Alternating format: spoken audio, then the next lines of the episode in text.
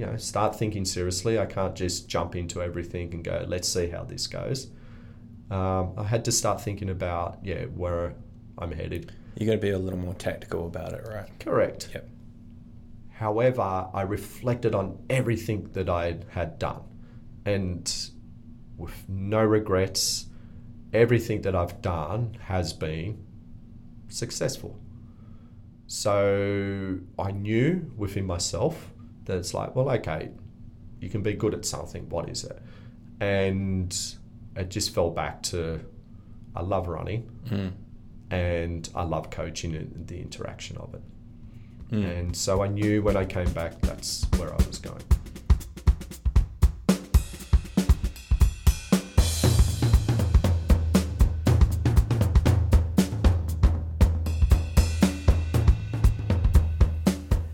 Welcome to episode two of Paper Fox Radio. First up, thank you for your patience uh, in getting this one out. I've been struggling to find my rhythm to make the time to get back into the studio amongst all of my other uh, life's goings on. But here we are. Thank you, thank you, thank you for joining me. Secondly, you'll have to excuse the audio quality of this intro. Uh, in short, I am sitting here in the front seat of our car. It's about eight, quarter past eight at night on our little street, uh, talking through my Apple headset. I just didn't want to delay the um, release of this episode any longer. No excuses, just get it done. Done is better than perfect. So just bear with me on this one. What I'd really love if anyone out there listening to this has some studio space or access to a soundproof space that would be great for podcasting, please hit me up. Ideally, it needs to be in Sydney, so that's where I live. I recorded this episode in early January, just after we'd got home from New Zealand from our Christmas holidays, and at the time, Australia was still very much on fire. On that last day, we were in New Zealand. I'd been for a run in the hills, and Sam and Scout and I were sitting on the beach looking up at the sky, and we saw this halo around the morning sun, and quickly realized that it was the smoke haze the, from the fires that had blown across thousands of kilometres across the Tasman Sea and now had started to affect New Zealand. It was this really ominous reminder of the scale and the impact of these fires and what we were going home to. And we live in the city. It was hard to breathe and it was super uncomfortable. We had nothing compared to what the people, the families, the businesses, the livelihoods that had been affected at the actual fire fronts. So I'm not pretending like we had it super bad. It was just this really dark time to think about it. And, you know, our Prime Minister, he was doing nothing to even make you feel like you are safe or your future had some sort of hope. These are people that we elect into power, for my mind, we look up to.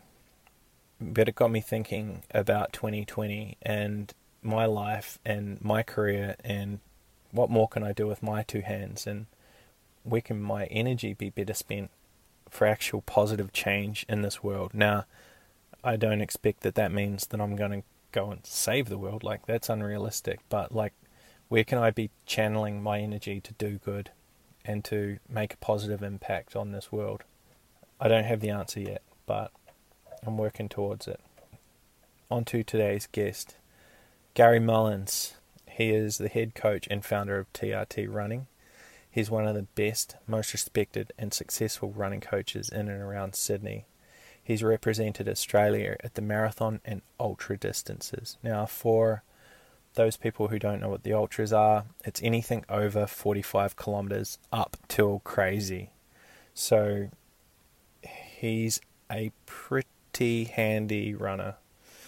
Gary coaches all age groups and abilities, and his athletes are now regulars on the podiums across track, road, and trail event, which says a massive amount to the coaching staff with TRT and their ability to train people across all those disciplines. Gary's a coach, He's a mentor to a number of people, and he's a bloody good friend of mine. I'll leave you with this conversation from January with Gary Mullins. Welcome, Gary. Hi, Az. How are you? I'm good. Yeah. Really good. Thank you for having me on. No worries, man. No worries. How's your day been? Uh, started with a 38k run this morning with the group out at Hornsby. Um, nice and cruisy.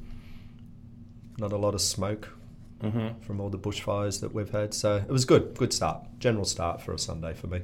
The smoke's come through now, though. Hey. Oh, yeah. Yeah, Yeah. not good. No. Um, so how I noticed you didn't wear any shoes today. I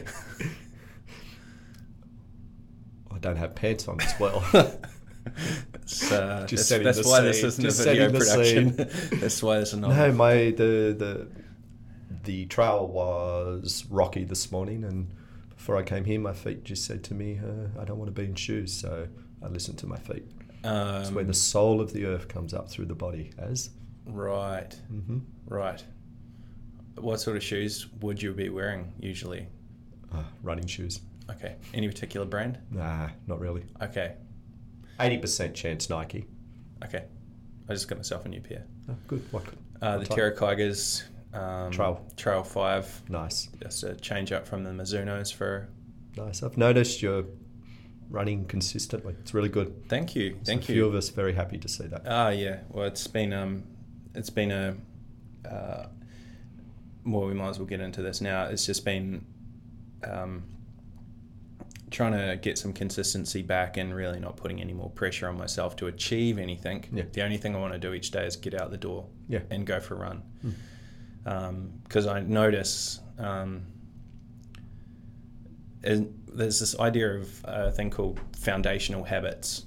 And if I look at what actually makes me happy and what makes me healthy, things like something simple for me, just getting out the door and going for a run and not putting any pressure on myself, has this flow on effect of all these positive things which happen in my day. So it makes me eat better, makes me sleep a hell of a lot better, makes me somewhat more of a reasonable person to be around.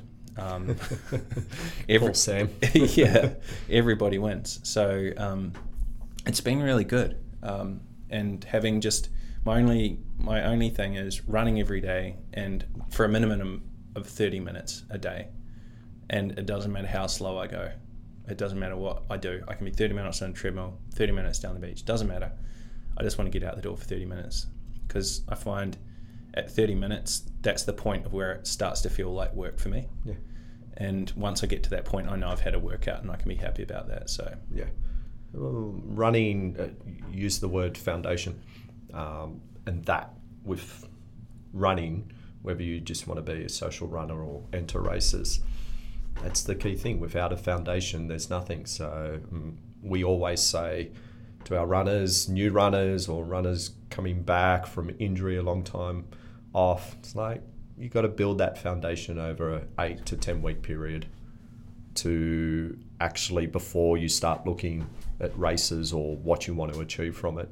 But it's all also good for the soul.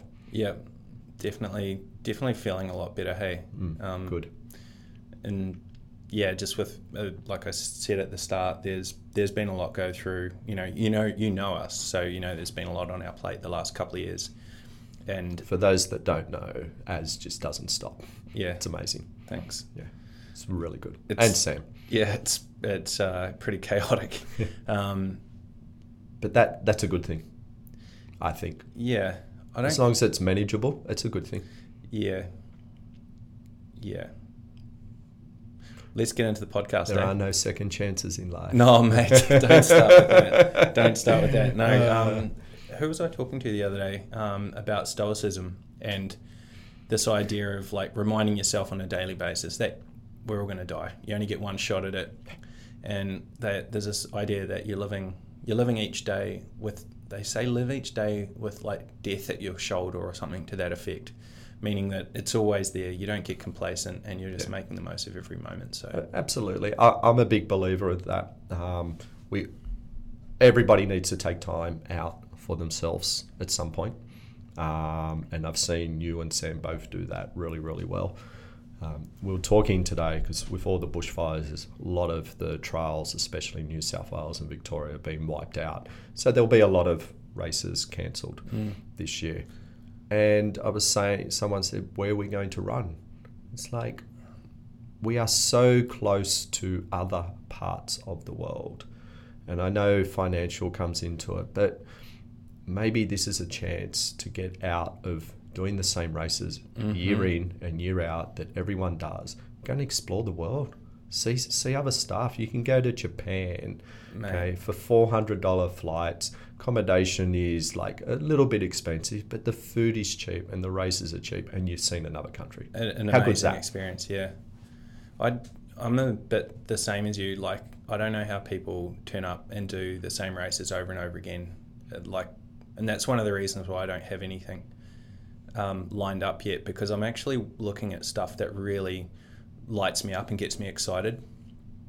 Um, anyway, Yeah, I, we'll touch on that, Yeah. I'm sure, during the um, podcast. But something with the TRT group. We are a little bit different in the way we think about our races and how we want to go about them and what we want to achieve. And someone quoted, you know, to me the other day, "Oh, we're looked as tree huggers." The tree hugger quote was because we do a lot of trail and we haven't always been like that. Um, but you know, we do have a lot of trail runners now, but it's not a bad thing because if you're hugging out there, hugging a tree, you're in touch with environment. yeah, Um, I hugged a tree this morning. Dead set. We were running past this red gum tree, and another girl, Kath, and I, we Is just looked at it. Yeah, amazing. and she ran up and touched it. I just ran up and hugged it. It, Yeah. it was it was a sigh. It was beautiful. Yeah, Anyway, it's all good. good. Um, I imagine you were a pretty active child. Is that true? Absolutely. Yeah. Um, I was youngest child, uh, but my brother's closest brother was six years older than me. So, you know, obviously, I a lot of the stuff that I did was like by myself as a kid. So I had to, you know, invent stuff with my Lego. And what I found instead of building things out of Lego, I would play. I remember I'd sit in my bedroom. I'd be like five years of age, and the little Lego man, I'd pull the head off, and that was the soccer ball, Right. and I'd have like the Lego blocks set up as soccer players, and I'd be like, you know, and that led me into. I remember watching my first Olympics. Um, would have been when I was four, five, um, on TV, and sport was just non-stop for me. Um, and through from the age of five, six, right through my teens, and I've played rugby league, rugby union, um, AFL, football, and indoor cricket, outdoor cricket, darts. And before you say it, yes, darts is a sport. I've Had this debate with a lot of Uh, people. Uh, uh, squash, tennis, all at a competition level. Right. And I'm actually pretty proud of that because I just got out there and I wasn't the most gifted Yep. athlete at ball games, Yep. but the one sport I was okay at was just running. Right.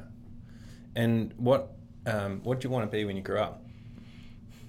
Marathoner. Really? Yeah, 80, 82 uh, uh, Commonwealth Games watching Deek, uh, Robert De Castella just run down the Ethiopian, and I was hooked on running. Wow. Wow. So right from a young age. Yes. Holy moly. Um, so then I guess who did you look up to? Robert De Castella, uh, then it became Steve Moneghetti. Wow. They were the two guys that I just looked at. They were they were the marathoners, um, you know, that people looked up to, and to me they were amazing. So for people who might not know who Steve Moneghetti is, who's Steve Moneghetti? Uh, Steve Moneghetti's a four-time Olympian. Uh, one, he's run. I don't know how many times he's run sub two hours and ten, um, but he's three or four. Um, never won medals at Olympics. Just top runner, still running. The amazing thing with Moneghetti is he's approaching 60 and he's still out there and he's running 10Ks still in 33, 34 minutes. And Jenkies. yeah, he's, he's, he's a beast. Local, local, an Yeah, Australian, Ballarat. yeah, Yeah. an Australian legend. Yeah, absolutely. Him and Deeks. And funny enough, I, I I've met Robert De Castella briefly at one of his bakeries. He owns bakeries down around Canberra. And another guy that uh, that I looked up to, and this will evolve over like how when we get to coaching was Phil Jackson, who was the head coach of Chicago Bulls. The Phil Jackson, Yeah, rock and roll. yeah, um, through their two, three peats that they did back in the nineties. Oh yeah, Yeah, yeah. So you worked at a pub, at your dad's pub. yeah, Is that correct? correct. And then, then you're in finance for a while. Yeah, so I l- uh, didn't make it to. I got to the end of year eleven, Yep. and I actually decided that I didn't want to finish school. Um, so I left home and went across to Western Australia, but I forgot to tell mum and dad that I was doing that. So did you run away? Was that a runaway? No, you don't Why call it. was run- it running away? It was like chasing my dreams. Right. So what was your dream? um, had no idea. Right. I got on a bus and yeah, I went over there and rang them. It was a three, four day. They were away skiing, and so they didn't know. Right. And I rang and went, oh, I'm not going year 12. I'm in Western Australia. Wow. So they supported that. Um, I worked at Hungry Jack's, and so I was still 17. Mm. Worked at Hungry Jack's, then went to Leonora and lived in the back of a caravan at the back of a butcher's and worked in the butcher's for three months. Wow. Yeah. Then I hitched from Leonora across to South Australia. Were you by yourself? Yeah. Wow. It was the late 80s, you did that. No, no. It's, it's not the prospect It's- of like Thank being God I safe didn't or go not, through but just Belanglo State Forest. Like, that's just a a- story. just a um. Yeah, it's just you know still very young. Yeah, pretty much. naive. Yeah. No idea. Like I had no idea about life. Yeah. Um, we don't at that age. We think we do, Yeah. um, but it, it, you know, no regrets. I enjoyed it, loved it. So what was in South Australia for you? Ah, nothing. I just went there and um, revealing my horrible past. But I ended up being arrested because I, I fell in with the wrong people and got into a fight and arrested. And that was when, nah, I need to go back home now. So I had one night in like a juvenile You, detention you centre. so you were in juvie. yeah. I always joke to people about that I was in juvie, but um, never Uh. actually spent any time in juvie. yeah, I did. Awesome. one night. Um, and again, it, it's just it's life. Yeah, like it's funny the way things happen. And I came back To Sydney. Sydney, Yep. and I got a job at CBA, and I was there for five years. So it was like five days a week at the CBA, and usually three to four nights at my dad's hotel. Working. Right. Busy man. Yeah. And then and then up to the Gold Coast. Yeah, so uh, I went from CBA, had 12 months at Lendlease, and that's where I met my lovely wife, Anna. Right. And her uncle was opening up a business on the Gold Coast, video store. Okay. And we were like, yeah, let's go. So it was the video? So was it Blockbuster? No, at the time it was Movies for You. Right. Um, and my journey up there, so uh, it was a good lifestyle. We lived at Main Beach in a one bedroom apartment, and we would wake up at 10 o'clock, walk out 100 meters across to the beach, go for a swim, walk, come Beautiful. back, have breakfast, and then get ready for work at 1.30 and be at work at 3. She managed one store, I managed another one and we would finish at midnight and I would pick Anna up then we'd go into Surfers usually to Charlie's which was a institutional place a bit like Macy's um, in Neutral Bay Oh, Maisie's. Maisie's. Yeah, 24 hour. Yeah, Yeah. 24 hour coffee. and we'd go there and we'd drink till two o'clock so we'd have two hours of drinks sometimes we'd order four drinks at 155 so These- that were all there These are coffees. No, no, alcohol. Alcohol. Right, Come right, on, right. I I was 23, 24. I was going to say 23. because Macy's is a coffee shop, right?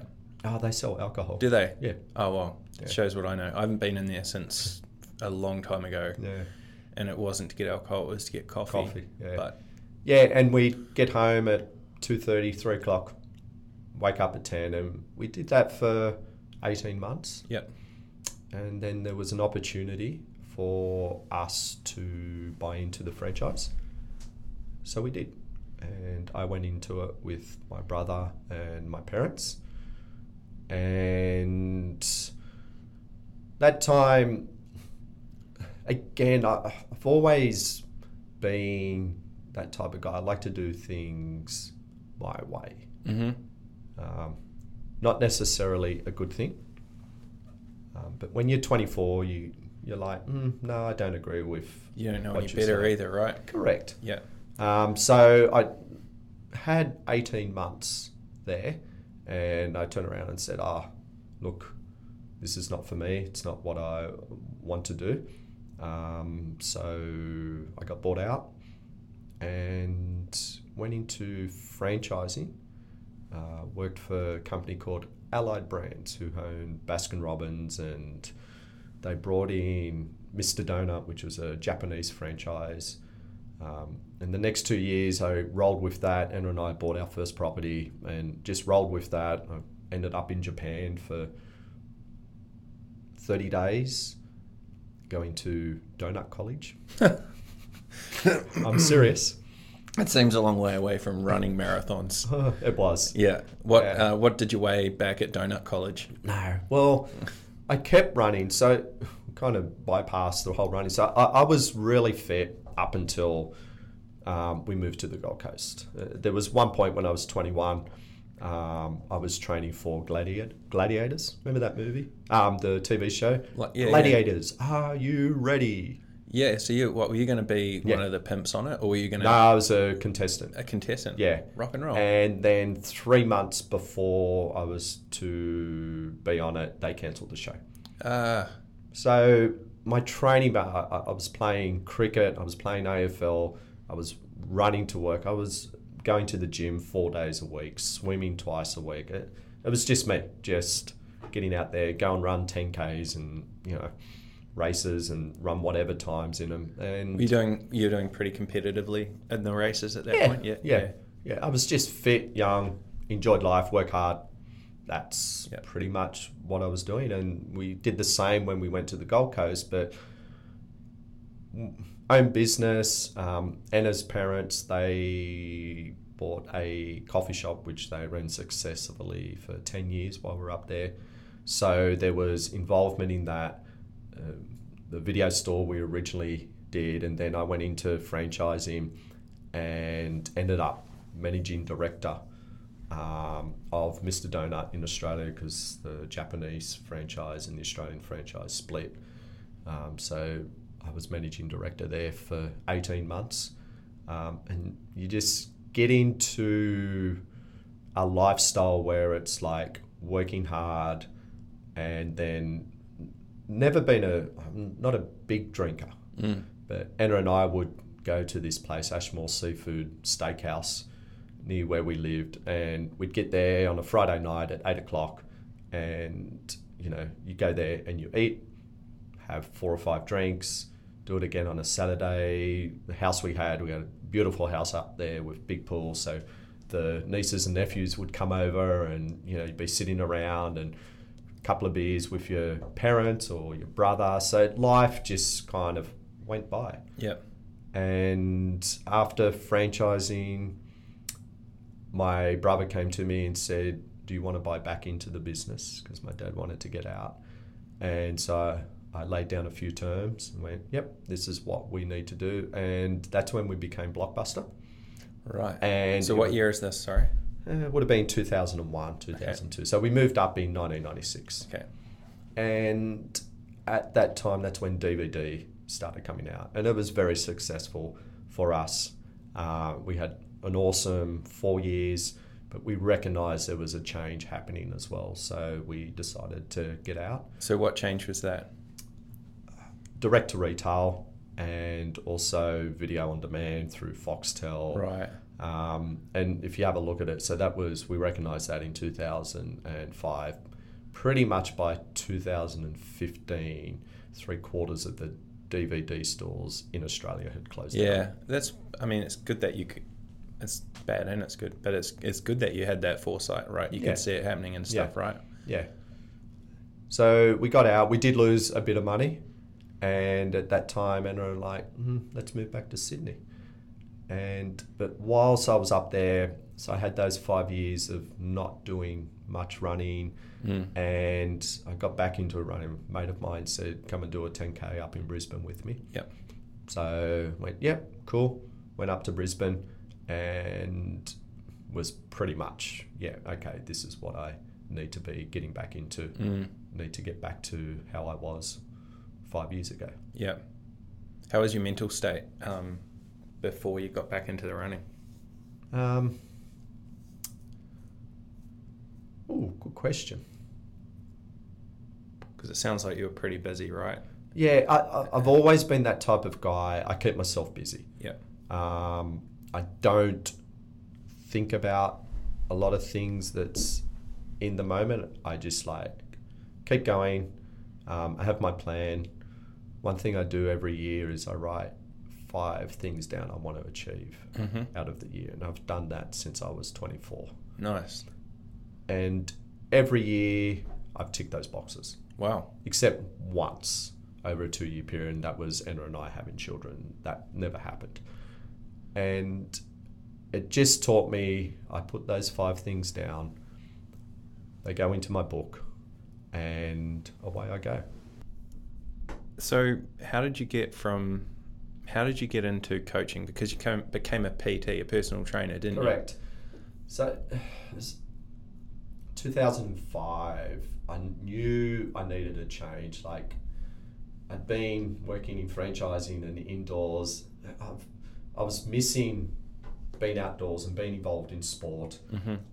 It's always been my thing. I love sport. I, you know, I, just two a week ago or two weeks ago, the World Championships of darts are on, right? And I'd be waking up at six thirty every morning to watch an hour and a half or two hours, and if I couldn't, I'd be watching it that night. It doesn't matter what it is. I love, love it. My brother and I used to race ants on our back backyard veranda. We had these little ditches in it, had these little ditches in our veranda, and we'd gather the ants up and put the ants in and like raise like.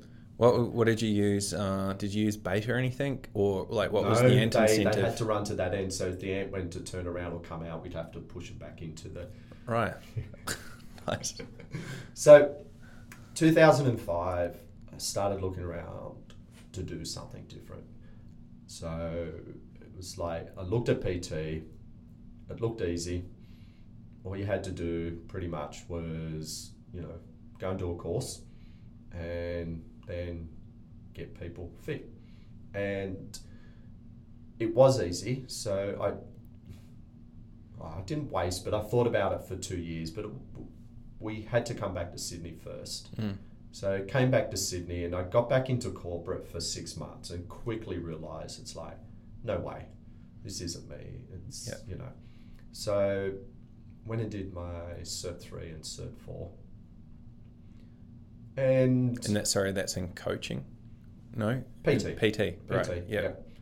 And so I was getting fit by then as well. So I'd had two years of slowly, you know, building my mileage back up and Mhm. going to the gym and swimming.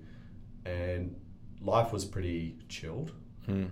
And so I remember finished my course and it was about a week after there was an email that came through and they were looking for someone as an e-coach, an, An e- online coach okay. for to teach Cert 3, Cert 4 personal training. Right.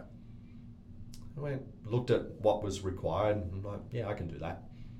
So I applied, and I hadn't heard anything. And it was Christmas Eve, again, Christmas Eve, and I'm driving back past, and I thought, I'm just going to pull up, go in, and see where the job's at. So I walked in and they said, "Oh, the lady's away. Uh, she won't be back until the new year. We'll contact you then." Okay. It's the first one they contacted. They asked me a lot of questions. Why you don't? You know, you're only new to this. What skills do you bring? Gave them my skill set. And a week later, I was employed, and we, myself and the two others, developed the online coaching system for Cert 3, Cert 4 for Australian Insti- Institute of, not sport, um, they called it AIS. I'm going to, Mm. it was Network Fitness anyway, Yep. under their own umbrella.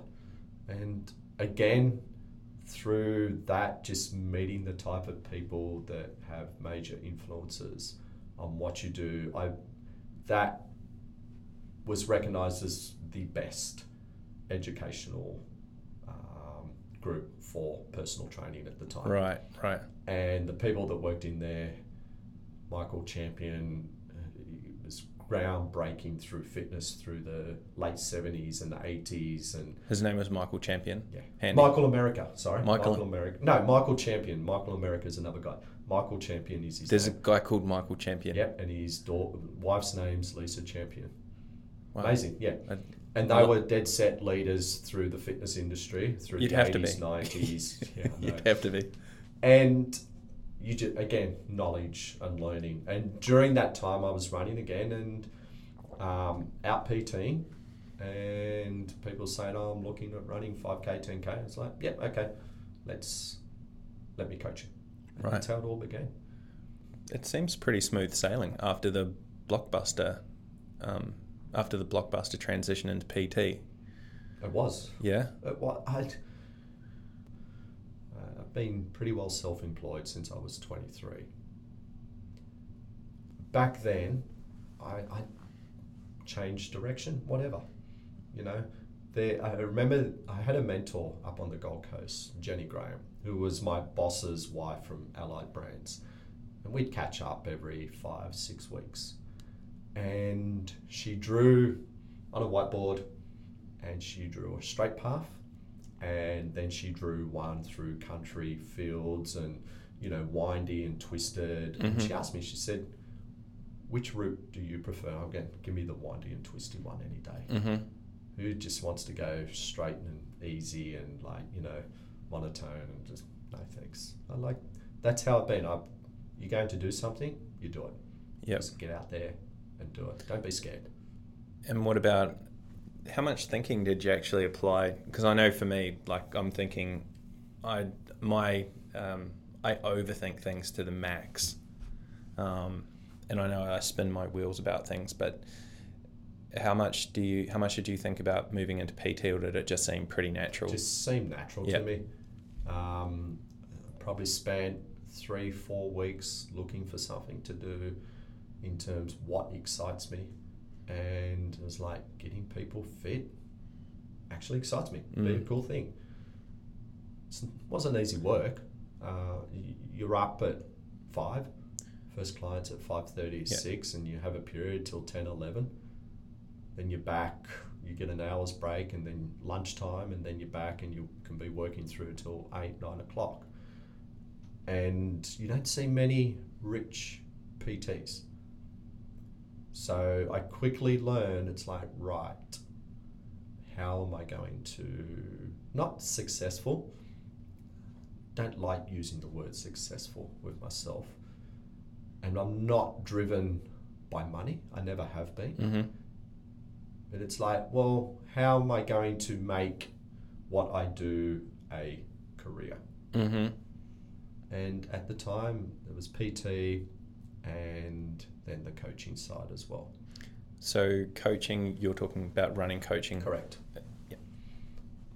So my first gig coaching Mhm. was with Can Too Yep. back in 2007. So I'd been doing just personal clients on the side for a bit. So Can Too, can you give us a really quick rundown on who Can Too are, just for the Ken2 listeners' benefit? Awesome organisation who raise, uh, they'll go out and they run half marathons, marathons, short trails up to 22Ks. Mhm.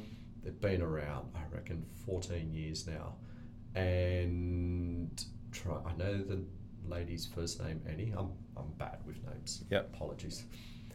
But she has created this awesome foundation where people overcome their own fears and challenges within themselves whilst they've also overcoming sorrow through either being cancer victims themselves or losing people through cancer. Mm-hmm. And it's just an amazing organization and charity.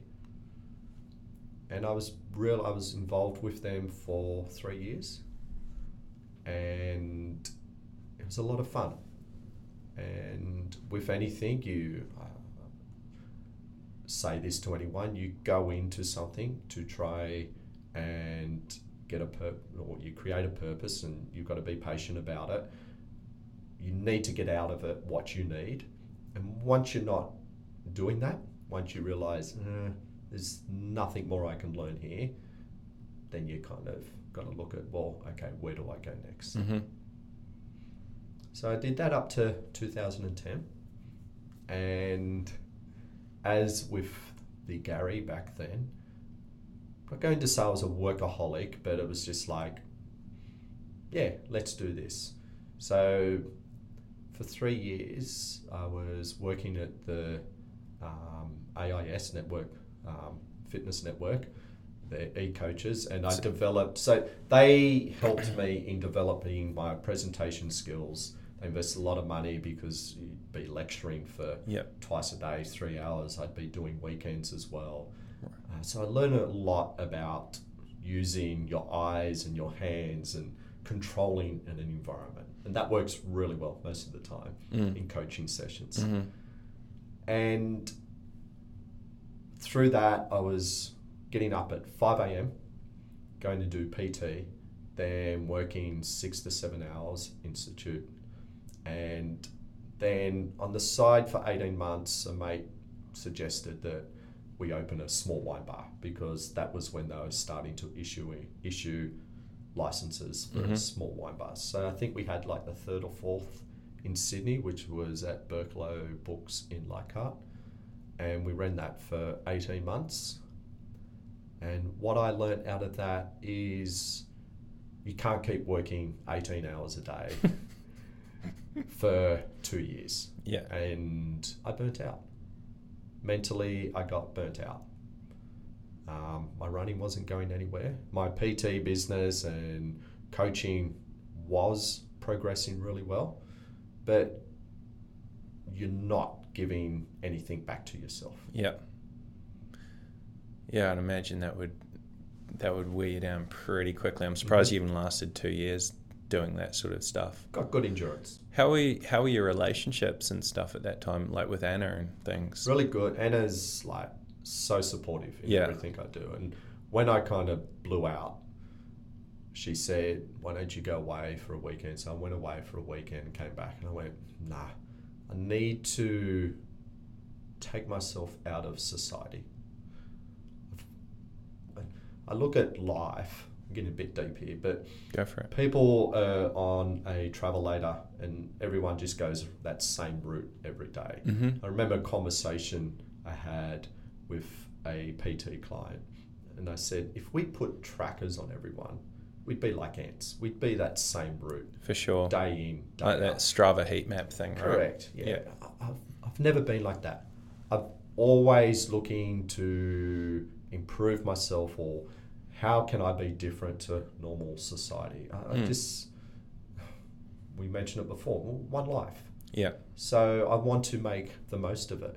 So basically, I packed up, went to Nepal for five months, and how would, without taking up too much time, so I fell in with a guy that had spent two years here in Australia, and he had his own story, which was inspiring. And I did three months volunteer work at a kids' school, and then it took me eight weeks to kind of untangle all the muscles and become Right. normal. And three months volunteering, and then another two months to, I'm not going to say find myself, but it was like, where am I going? Mm-hmm. What am I doing now? Like, let's be serious. I'm 35. Mm. So I've got to, you know, start thinking seriously. I can't just jump into everything and go, let's see how this goes. Um, I had to start thinking about, yeah, where I'm headed. You got to be a little more tactical about it, right? Correct. Yep. However, I reflected on everything that I had done and with no regrets, everything that I've done has been successful. So I knew within myself that it's like, well, okay, you can be good at something. What is it? And it just fell back to I love running Mm. and I love coaching and the interaction of it. Mm. And so I knew when I came back, that's where I was going. So that was the beginning of TRT, is that correct? Uh, back then, well, it took two years to get Yeah. there. Yeah. You had to be tactful. Yeah. It was like I started picking up more clients Mm-hmm. And was doing the PT work. And in 2012, with three runners, started what we called runninggroups.com. Right. Okay. And 2016, uh, Michelle came along and you said founder of TRT. It's founder of running groups, but it was Michelle and I that kind of went, yeah, Yep. co-founded TRT. Yep. And fast forward four years and we're going strong. So let's let's talk about TRT now, Sure. and maybe um, talk about uh, the team around you, Mhm. like Michelle and the Mhm. other coaches that you've got going. Yep. What does TRT stand for? Track, road, trail. And what's different about TRT? Like, what's how's your?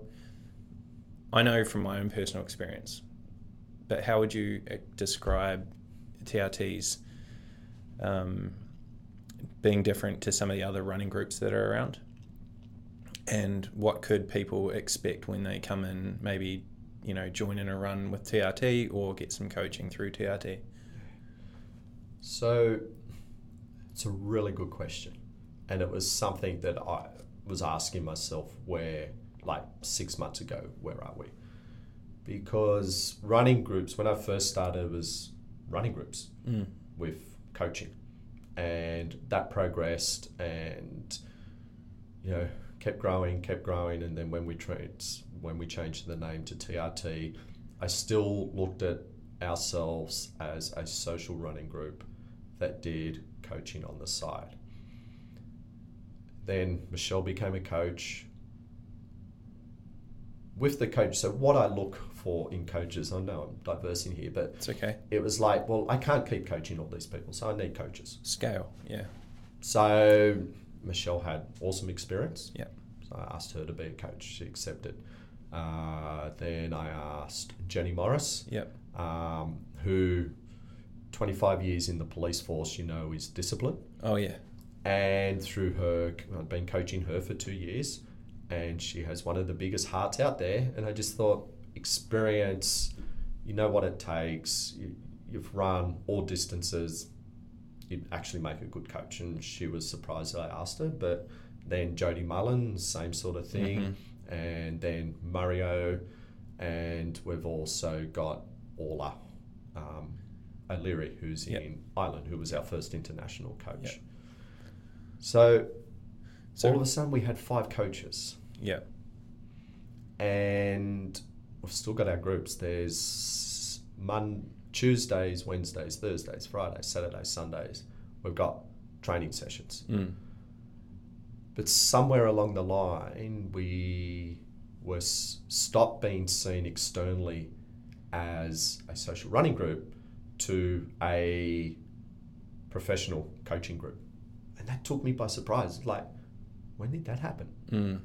Because you come to our sessions and we're just still the normal people, full of banter, full of laughs. We get in there, we train, we support each other. Um, we don't take ourselves seriously, but each individual are serious about their own goals and what they want to achieve. I know from from my point of view, um, I think it just comes like you've created like there's so many runners um, that I know that have come through TRT that are running with TRT that have gone on to do really amazing things. like crazy distances or just you know personal bests and stuff like that, and really committed people and transformative, I'd call it. And with that comes like this holy shit, like this is a group that will help you become a better runner and stronger and stuff. So maybe But it's more than that. yeah, I know, but like you know what I mean. It's almost a, it's almost a curse to the whole community side of things. yeah. That its its success has been around performance, but It's more than that because we take, we look at what we do in a holistic approach. yeah. Can you dive? Can you dive into that? Because that's the thing I really love about what you're doing. Well, for me, it's just logic. Um, when are we going to talk about coaching? We need to talk about that. We can talk about that No, now. yeah, no. Well, it's logic because you can't, as a coach. So let's let's wind back when I first started. And again, it's just something I've always done with myself. Of like, well, if I want to be the best, I've got to research who the best coaches are and what they're Mhm. doing. Got to know a bit of the history um, of running and you know um, what worked for people, what didn't. But I was more interested in coaches than athletes because coaches have to deal with the everyday struggles and joys of the athletes. hmm Most of the athletes only tell you what, you know, if they're written the book. Oh, not going to say they're going to tell it from a coaching perspective. Can you clarify what that means? Sorry. All right. So if you have a coach, hmm right, coach has to be able to identify when that runner rocks up to a session, if you're at a tempo spe- session or speed session. For me, it's the 11 second rule, which I learned in franchising. It's like, have a look at the runner. If you know your runner, you know their eyes, okay, you know how they walk, you know how they carry themselves. Watch them run in their warm up, you know their stride and their cadence and, and everything like that, right? So a coach has to understand that. And if he sees that your form's off, right, or that there's a little bit of attitude or something like that, it's walking up going, hey, what's wrong? Like, you know, Yeah. Are you feeling it today or not? Yeah. An athlete, okay, just has to deal with rocking up there and running and thinking that they've got to complete this, you know, no matter what, right? So when they tell their story, it's like, yeah, I completed it no matter what. But a coach will be able to say, yeah, but you were, and if let's say they had a bad run, coach will say you were off because your cadence was off. Okay, I could see straight up that your form wasn't there. Okay, or you're a little bit negative today. A proper coach, a real coach for me, understands all of that. He sees it within the first 11 seconds. And I Mm. learned the 11 second rule in franchising. You should be able to walk into a store, because franchising is everyone being the same. hmm Using your eyes, just look, right, and see the things that are not being done right. So you- it's a skill that I learned. So you learned that through videos. Videos and then working with Mr. Donut, J- Japanese franchise. Um, And that's a skill- yeah. As soon as I started PTing and into coaching, it's just a skill I have. That's you know that's what I I do. Coaching when I started, I wanted to be the best. Well, Mhm. I wanted to be good at what I wanted to do. Mhm. Right, so it was researching who are the best coaches over back then. It was marathons and half marathons and 10Ks. And it was an Italian dude called Renato Canova. And I've read every single bit of literature he's written um, or forums that he's been on. And I wanted to understand not the science, but how to approach okay, training athletes hmm at the road and track level, at the highest level, because I another skill I just have that sense that I can scale it down from a two-hour twenty marathoner down to a four-hour thirty marathoner. hmm Okay, again, for me, those things are just logic and they just happen. Because every time I research or read an article, I just make a note. 2,117 research papers or articles on running, not magazines or podcast or anything like that. That's just knowledge. And it's something that I just applied. I said to myself, I've got to give myself between half an hour to two hours every day to research. This was my uni degree. It was a 10 year degree. I never went to uni. Mm. Okay. I need to learn about coaching. But one of the things that I realized was learnt through my journey so far to get to coaching applied to Mm. what I was doing. That's why I was so fascinated. Like when you said franchising, I was like, surely he didn't pick that up in the video store, but he did. So, yeah, you do. Yeah. I- I- It's managing the the ability to manage groups and number of people will will I've never been a fan of having 30, 40, 50, 60 people rock up to a session. Mm. Okay, how can you as a coach give that best service Yeah. When you've got 50 to 60 people running? You can't. Yeah. You need another 4 or 5 people. You need the groups broken up. Yeah. Yeah. That that's coaching. Yeah. Okay, you need to be able. You've got to be there for your runners. Yeah. That's what they're paying you for. um, I really enjoyed getting coached by Michelle McAdam um, a couple of years ago, and I just couldn't get over the level of personal personalization for my requirements um, at the time, and yeah, that you just couldn't do that at scale. Yeah, Like you couldn't do that with a hundred runners. Yeah, I really, I really enjoy that about what you guys are doing, and it it actually feels like actual coaching. You're actually listening to my needs as a runner and aligning with my goals. yeah, And also, it's not about. Um, it's it's almost like it's not this this, pardon the pun, not a run sheet of you have to do this this this and this. It's like, okay, how we adjust the sessions to how you are today, or how you're feeling this week, or what your load's been, or Absolutely. how other things in life are affecting you. And that I really really enjoyed that. absolutely. The, the coaching is pretty simple. When you've had a fairly good journey of different things, as I've been lucky enough to have, you learn different skills and traits. And coaching is about identifying with the person, right? Anyone can go and write a program. You can go download a Mhm. program, okay, off the net and just go and do it. Mm-hmm. But who's who's there to actually go? You need to pull back, right? Or I've got we've got a lot of women in our group, Mm-hmm. and it's like a lot of new mums, okay, or parents with three or four kids. It's like, well, we've got this on this weekend and that. Well, we Yeah. need to change the programming. And one of the first things, again, I learned when I started coaching. So I, I got all of these coaches, I emailed them questions. Half of them would come back. These are these are the people you're actually researching. Absolutely. Yeah. Yep. And half of them would come back, and I've still got all the notes. And I meant to bring, forgot it. I was going to bring two of my black books and another folder that I've got just to show you Gary's way of like you know educating himself and Yeah. you know the knowledge. I'd love to because see that. this, this this is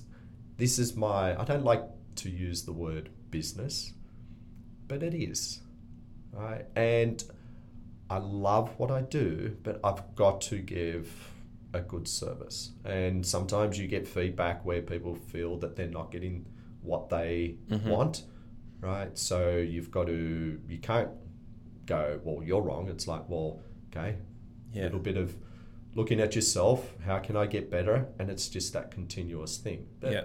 I would research, write, you know, write to the send emails out to these guys, hoping to get something back. But one of the first things I realized, and these are with Kenyan runners, right? Mm.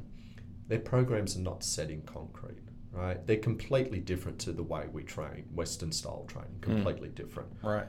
And we could go into genetics or anything, but when I started researching how they train, again, it was like logical because it's logical because it fits all levels of runners. Mm-hmm.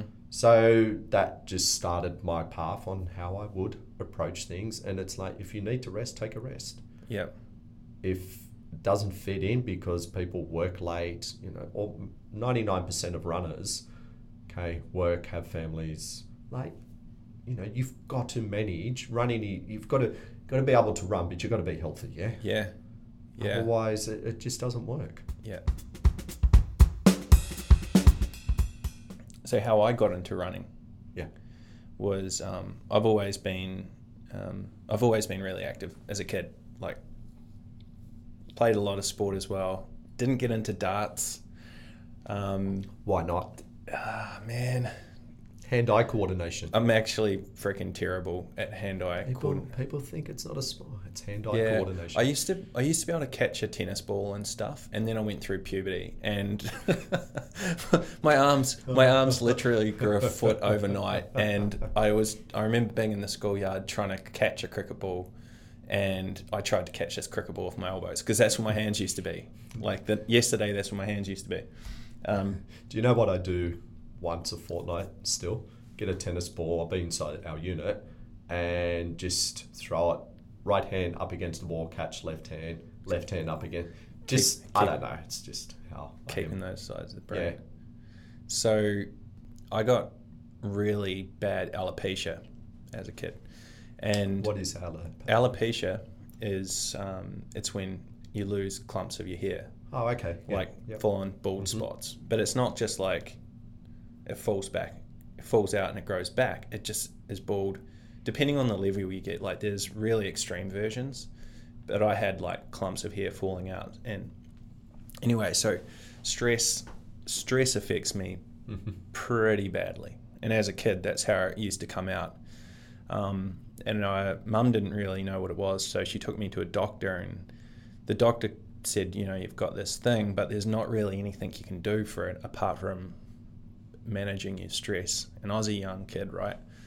And throughout all my youth, I'd have periods of, and it's probably related to just life and hormones and crap like that when you're young and Yeah. breakups with first girlfriends and shit like that. But um, this would come back routinely, and I'd have to deal with it and have like big patches of my hair not Yeah. being there. So I had a shaved head Yep. for a while as a kid. But you imagine the sort of impact that would have on you as a kid. Not good. So this doctor said, go for a run. Go for a run. And uh, I was like, okay. I wasn't adverse to running because I used to run cross countries and shit at school, but I never ever thought of running as something you did. Like running, and there's a joke somebody said, like, running's part of something you do in other sports. It's not actually a sport by itself. It's like you and darts. I don't believe that now, but.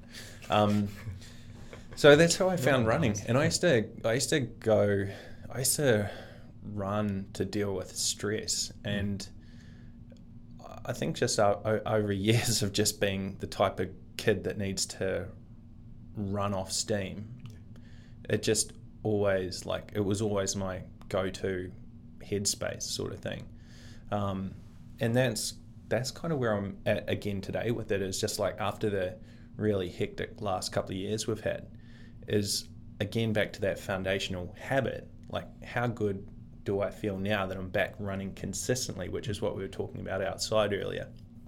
And that's why I'm running consistently, is because I've identified like I need to go back to that thing that makes Yeah. me feel good Yeah. and is ultimately really good for me, but without the added pressure of I have to be running at a certain speed or, you know, yeah. So I'm I'm managing I'm managing my own personal expectations on what uh, what I am going to eventually do with my running, Yeah. whatever that is. And at the moment, I'm just completely content with just getting out the door and going for a spin each day, and that's enough for me.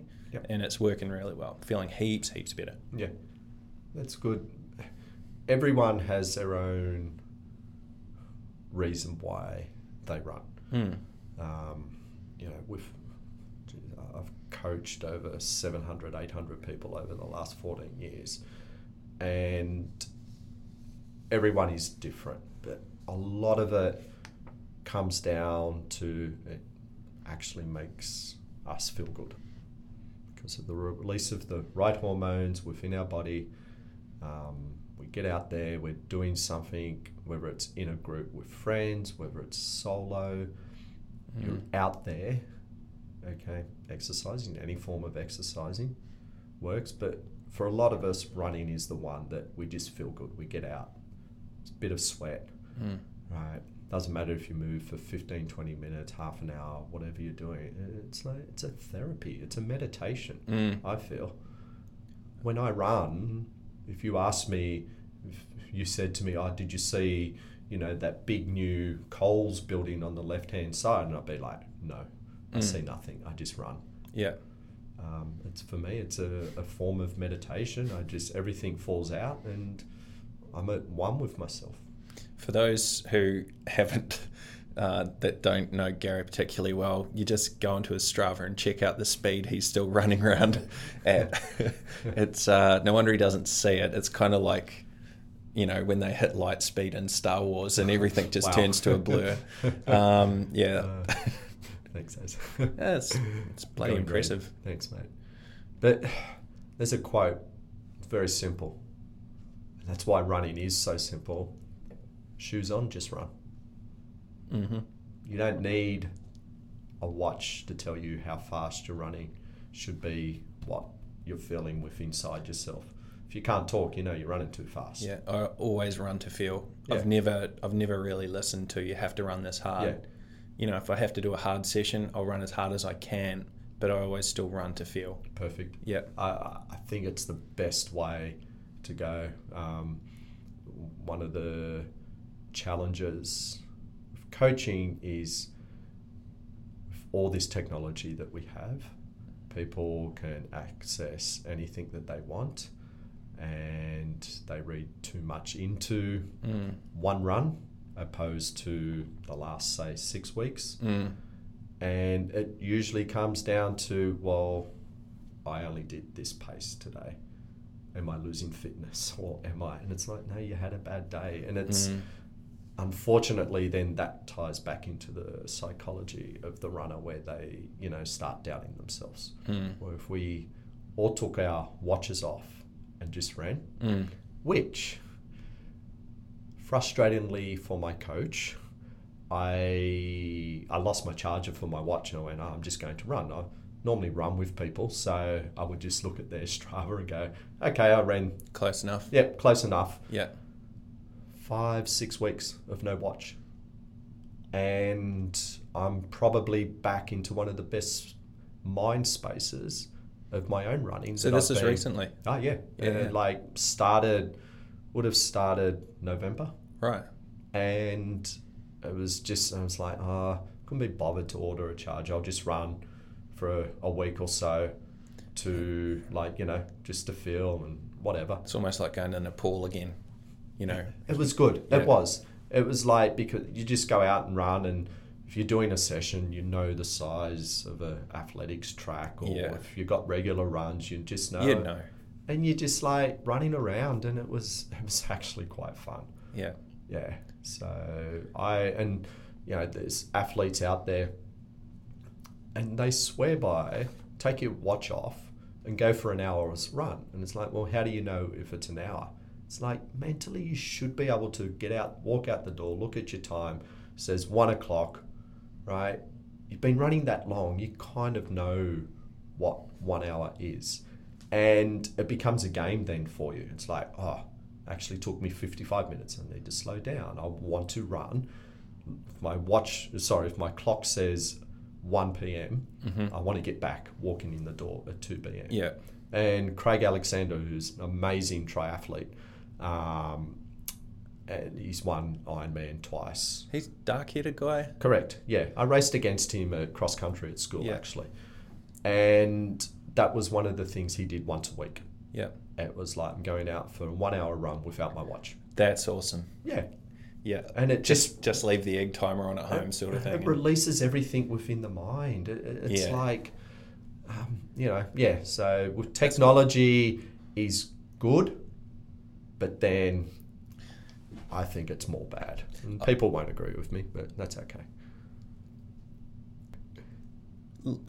Okay, this is a good segue into running characters. Yep. Um, and uh, runners come in all shapes and sizes. Yeah. And running attracts a lot of different characters. Correct. You know, I you know I've I've run my fair share of races and stuff, and and also attended running groups and things like that. And I'm always amazed at the different shapes and sizes and yeah, the types of characters that um, that turn up at a running event. Um, and as I've gotten into the longer stuff and the ultras, it seems like the longer the race goes, the weirder the characters are. Oh yeah. It's and then I was thinking about Bretts. yeah, I was I was thinking about this. It's almost like that ocean analogy. You know how in the ocean, the deeper you go, you get these really freaking weird, Hmm. weird ass fishes. It's like the deeper you go, the weirder the fish is. Yeah. And with running, it's like the further you go, the weirder the characters. Correct. Yeah. It's it's something uh, you know over the years you just learn that you know you got your 5k 10k um, up to marathon and marathon 10 years ago was a big achievement for a lot of people and it Still still is. is. okay it Yeah. still is i'm not you know I think we've I think we've all gotten a bit numb to it. Hey, like yeah, just- 40. And this is, oh, it's not a problem, but what's happened is the last 10 years, trail running has become more popular. Like, why wouldn't it? Why wouldn't? Ah, it- absolutely. Yeah. I wish I could run trail barefooted. It'd be awesome. Mm. But, and on trail, they're like with myself, like if I'm on road or on track, my mind and my mentality is like, it's hard, it's fast. hmm That's for me, that's what road is. hmm Get onto trail and I just switch off and it's like, whatever. Yeah. It's just, uh, you're connected to the environment and what's around you. It's beautiful. But people are starting to challenge themselves physically, but also mentally. And Yeah. as you, you go out, you run 50k, tick that box. Awesome. Oh, I actually feel all right. Can I run further? i, I survived. I didn't die. Correct. so then there's an increase in 100k's on trail, Yeah. right? And people are getting to that. Tick that box. Okay, what about, you know, a 100 mile? Tick that box. But it doesn't become, there's, there's still that physical challenge. Mhm. I think I would go. It's if you're running consistently over a period of four or five years, where you have a good endurance base, right? Your strength's there to run further than hundred k. It's how is your mind, Mhm. and the further you go, right? The people aren't weirder. It's just that they're running those distances for different purposes Yeah. it, and it's amazing. Like one of the best experiences I had last year was pacing Kai for his 200 miler. Delirious West, and Kai's a great athlete over distance Yeah. um, finishing 11th at the World Championship 24 hours um, a, a month ago, or no, a bit, oh no, well over a month ago. Actually. Yeah, the time goes fast, eh? Yeah, it does. And, but it all comes down to his mental game, and it is something that he has worked on. Would have been 2016. He tried to make the 100k road team, and physically he was fine, and he will tell you his mind, Mm. okay, let him down, and he has worked bloody hard over that period, okay, through meditation, going to meditation retreats, okay, just doing the stuff to get Mm. his head right, and it's an awesome. It's just been such an I'm awesome gonna journey. I'm gonna try and talk to him as well. Ah, hey? you, you should. Yeah. It's been such an awesome journey to be part of. Mm. Um, I don't coach Kai now, but uh, it's still there's that mentor relationship, and we have a lot within TRT. We have a lot of that. Mm. It's like there's a lot of people out there that prefer to just coach themselves, Yeah. right? But they still need someone to fall back Yeah. on. So you're more And- of an advisor, mentor for him. No. Yeah, yeah, helping him out. Like you know, if I have a view on something, Yeah. I'll tell him whenever he sees me, he tells me what he's doing in his training. But his journey and then being part of that 200 miler and just watching what he went through. And the second 100 miles was just amazing. It's this guy that was just on a mission that was like, right, let's get this done. And there was not one moment in that last like 24 hours where his mind faltered.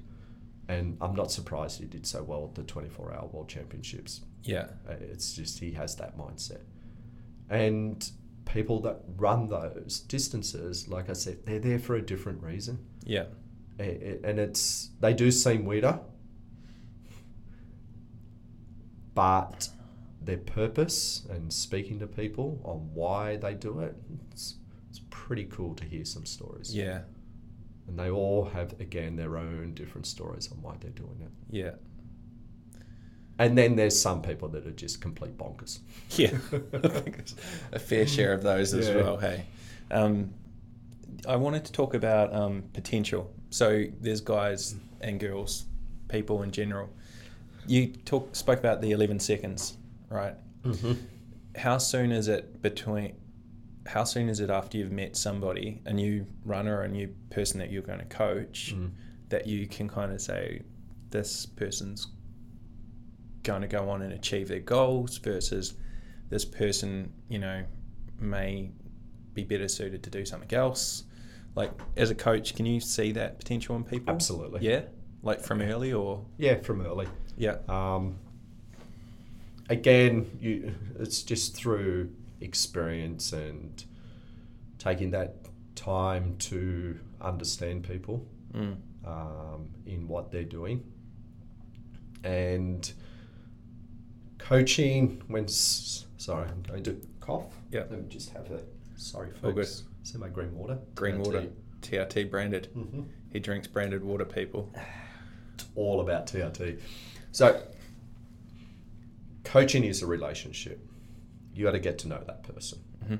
right? It's like falling in love with a, a girl or a guy, whatever. It takes time, right? I don't. Runner might come up and they might be really fast, whatever fast is in their world. Yep.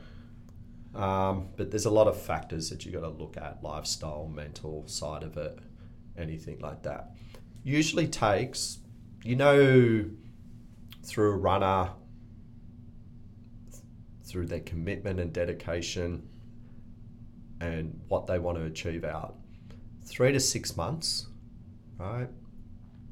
That you might know that they've got something, depending where they are in their life and how old they are it takes with everyone it doesn't matter potential or someone starting out wanting to that can only run 10ks that wants to run 100ks it takes time right to develop that runner. And a lot of my better runners have come from that development process and I read an article recently as an American coach, David Roche, and I think he said it right. He goes, it takes about 10 years to get that full, okay, person developed into the runner that they will be. It Jeepers. seems a long time. A lot of people think, oh, it's three years, four years, five years. No. Um, all of my, all of the quicker runners in TRT and a lot of people Or maybe stronger runners. stronger Better? runners. I don't know. I'm just Yeah, I'm just stronger. Yeah. Uh, if you have a look at their journeys, it's usually five to eight years that's when they start really Yeah. like And- hitting it. And that's of consistent practice. And Correct. Stuff, right? Yeah. Yeah. And it's like there's a lot of things to build up. Mm. Um, I see a lot of potential in like a lot of the um, guys and girls that we've got in our group, but it's a patience game. It Mm. goes with our pick a purpose, be patient about it, and trust the process. Yeah. It doesn't. It's definitely not saying that you know you can't go out there and become a good runner fairly soon. No, Like, but if you're going to reach your full potential, it's going to take a hell of a lot oh, longer. absolutely, yeah. absolutely. And it's like I'm, I'm a very, ah, I'm a conservative coach. I don't want to push, you know, Mm. um, where people want to be. It, it's like they've got to want it themselves. Mm. Um, some coaches will sit down with their athletes and say, you need to do this and this and this.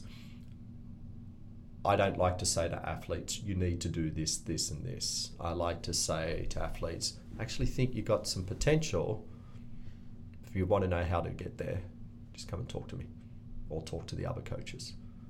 you got to want it yourself. Mm. You can't force anything. No. And I've learned that you, you, you try and lead that horse to water and try and make it drink. It, it doesn't doesn't happen. Yeah.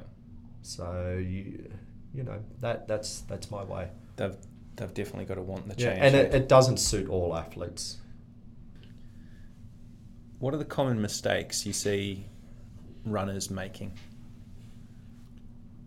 Too much too soon. They're not patient. Right. It's it's as simple as that.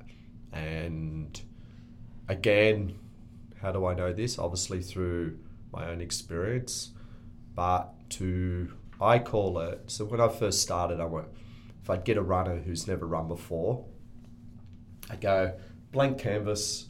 I can create whatever I want, and I usually do. And then you'll get some runners okay, that have already got paint on them. So it's a matter of like, well, how do I add to their Mm. picture and make, you know, them Yeah. stronger and better. Yep. But most runners want too much too soon. And you s- see it in a lot of groups where really good runners, but uh, do they really reach their potential? Because usually three months of the year, they're injured with stress fractures or pulled muscles or something like that. Yep.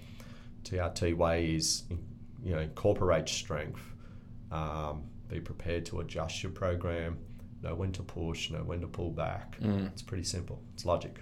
Yeah, You guys are you guys are really good with that. Hey, making. Um, Ties into life as well. yeah, exactly. Making runners feel comfortable, making the people you coach feel comfortable that it's okay to slow down and ease off and stuff like that, because you know you do get excited about the goals that you're trying to achieve. Yeah.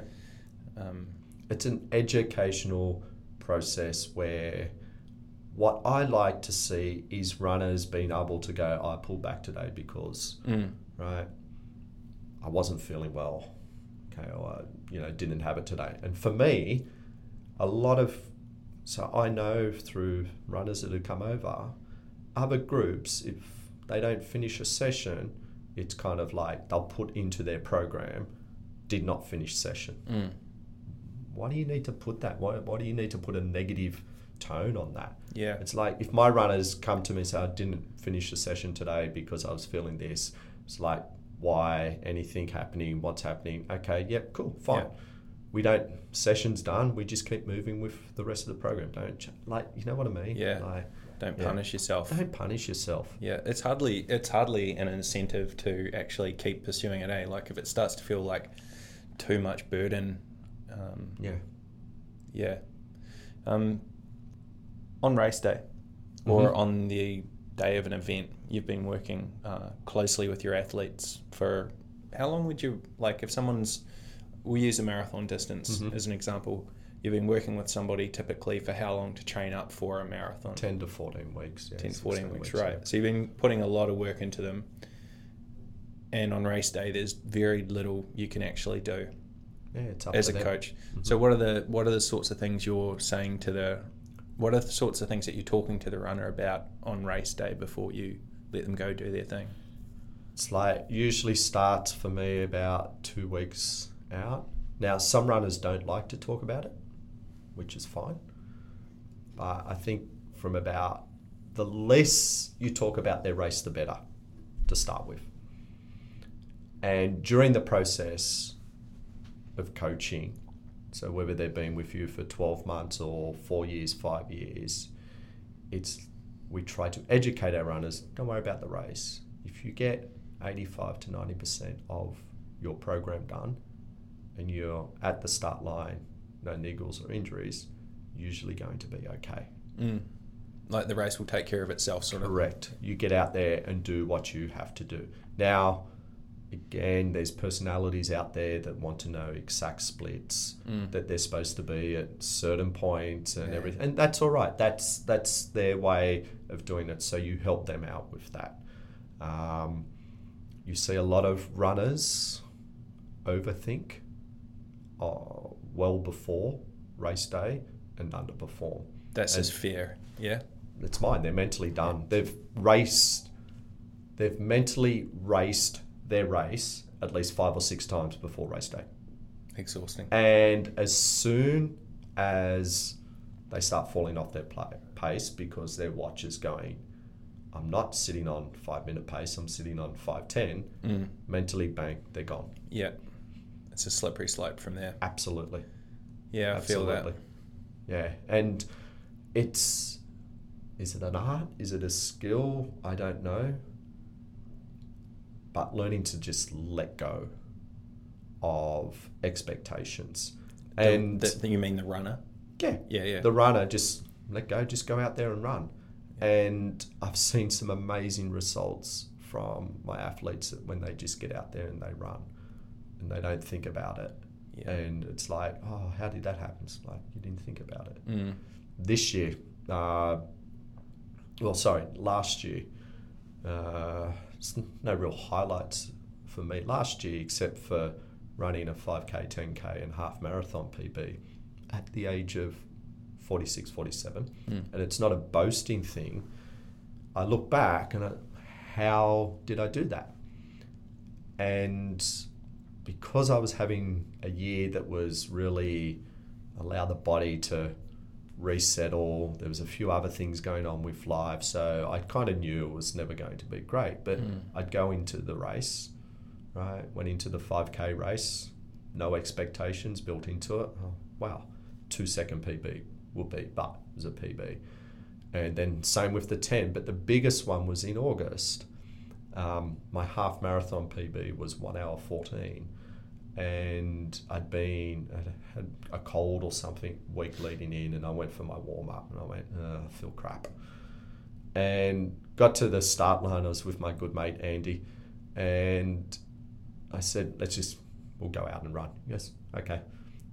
And it was four laps of the one course, and halfway through, I looked at my watch and I'm like, wow, I'm averaging this pace. If I keep this up, going to run a pretty decent PB. Mhm. And I just got stronger from there because it was like I actually moving. You can And feel that switch yeah, going on. yeah. it's just like, oh, wow. And end up running one, one hour, 11 minutes, 28. wow. It was like, you know, and just walked off. And I was like, oh, wow, that was pretty cool. The thing that occurred to me is. And uh, it was all, it was all this Yeah. because there, there was nothing there. I was training for Sydney Marathon at the time, so it was just like, yeah, just go out, whatever. It's just going to be a longer, you know, run, twenty one k's. It'll, you know, I'll pull up all right, and that happened. It was like, wow, it's good. You seem to have um, an amazing awareness of your own headspace and stuff. Mm. Has that always been with you? Yeah, Yeah. realist. In life, do awesome things. Some things aren't that awesome. Um, you just keep moving, and you can't pretend. life is life. Mm. Again, go back to that point of one, you know, one opportunity. Mm. Um, I always said I want to sit back in my rocking chair at the age of 60 with my whiskey and smoking my pipe. Okay, looking back and going, yeah, it's been pretty cool. Maybe maybe 75, 80 now. Yeah. I've lived at that age. Push that back. Yeah, Yeah. yeah. It's it's a sim- that's a similar way. Mm. Um, I I think about there's two things. Uh, it's a similar way that I think about. I always reflect back to my grandfather, who was um, a great storyteller, Mm. and I used to love just listening to him. And f- I don't know why, but I have always thought about I want to be that old, and I want to be able to talk about this. I just want to tell Yeah. stories about the things that I've not the things that I've done to boast about it, but just to be able to say I've freaking made the most of this opportunity. Yeah, Um, yeah. I, I think that sort of stuff is awesome. And you know, when when I started getting okay at running, and people say, "Oh, you're elite and all that," it's like you know, I, I run uh, my PB is two thirty one for marathon, which was uh, almost two years ago, at the age of forty six. I've got time. heaps of time, heaps. And it was like, you know, at that time, it was like, yeah, that was pretty good. And so people say you're elite, and I'm like, no, not really. You know, 159, 202, 203, 204. That's elite. I'm just a semi elite. But when I started getting okay at marathons and the ultras, I remember saying to Anna, I, I wish I'd done this, started taking myself a little bit more serious earlier. Mm. Because I could see the opportunities out there with travel and, you know, especially with trail starting to become popular. That was at 41, right? Then I hadn't done much international traveling up till then. Then I got to 42. Been, let's go through this, through running, whether as an athlete or a coach. And I didn't plan this, it just happened. So I've been to Europe twice, and I've been to Japan four times. I've been to China three times. I've been to the States once. Um, 2018, it was like China, Japan, and Croatia in a period of like seven weeks, eight weeks, Mm. which ended up burnt, like having an Yeah, effect on it. It's a lot. busy. Yeah, it's flat out. And I look back at that now and I'm like, that is actually pretty cool. Yeah. Um, nine trips within a seven year period through the sport that I just have so much passion and love for. Awesome. It's pretty cool. But it's more than just the travel, right? Mm. I go to a race. A race is a race. Every trip that I've been to, I've met athletes Mm-hmm. And coaches Mm-hmm. right? For me, athletes are great, but meeting coaches Yeah. is just amazing because they are a bank of knowledge. And there's this lady, Edith, who was nine, uh, back in the 90s, or it might have been 2001, sorry. She was the 24 hour world champion and also the 100k road world champion, and she does coaching and all that. Seen her four times over the last six years. She always remembers my name, right? Straight up. And it's just, we talk about performances and coaching. Okay, Camille Herron, who just won the 24 hour world championship, 270 kilometers. I think she was fourth overall. Blimey. Yeah, and she was the 100k world champion back in 2015 and won comrades two years ago. I seen her at Western States. Uh, went over there with one of our runners to That help was pace. Doug. Doug. Yeah. And she was there as soon as I saw her. Gary, how are you? And you you build up these networks. They're not Mm. friends, but networks. And for me as a coach, coaching is about knowledge, Yep. right? And hearing stories and taking that story. So someone will tell me something and I'll walk away with my phone and I'll make some dot points. Yep. So I can go back to, to it because I can apply, oh, actually that kind of would apply to as, Yep. right? Every, and this is the thing with coaching. So we're talking about the opportunities that it's created, but it's been more than that because it's built up my knowledge and expertise of coaching. Mm-hmm.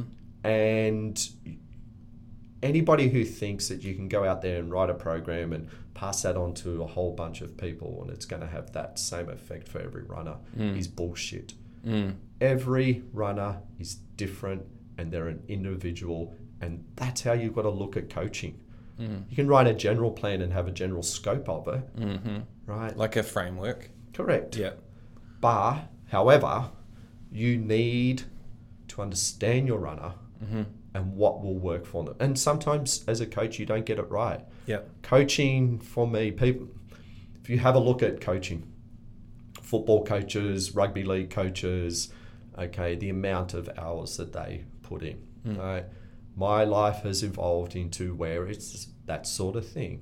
Okay. It, it- it's like it's some periods during the year it's seven days and it's full on if you've got you know a whole bunch going to a race or the yeah, Yeah. it's it's just how it is and people think coaching ah, you know live life you travel and everything like that yeah absolutely that's the good part of it but like any good football coach, right?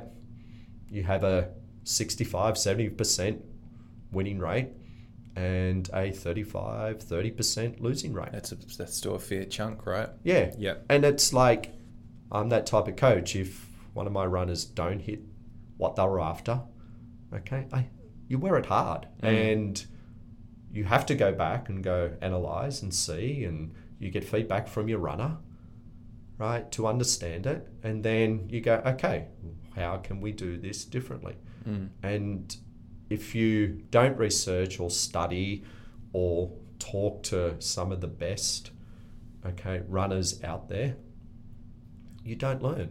Mm-hmm. And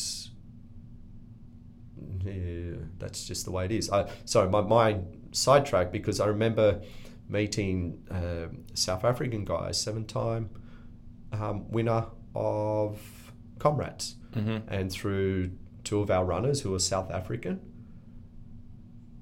Mm. Do you know? Do you know much about? No, keep going. No.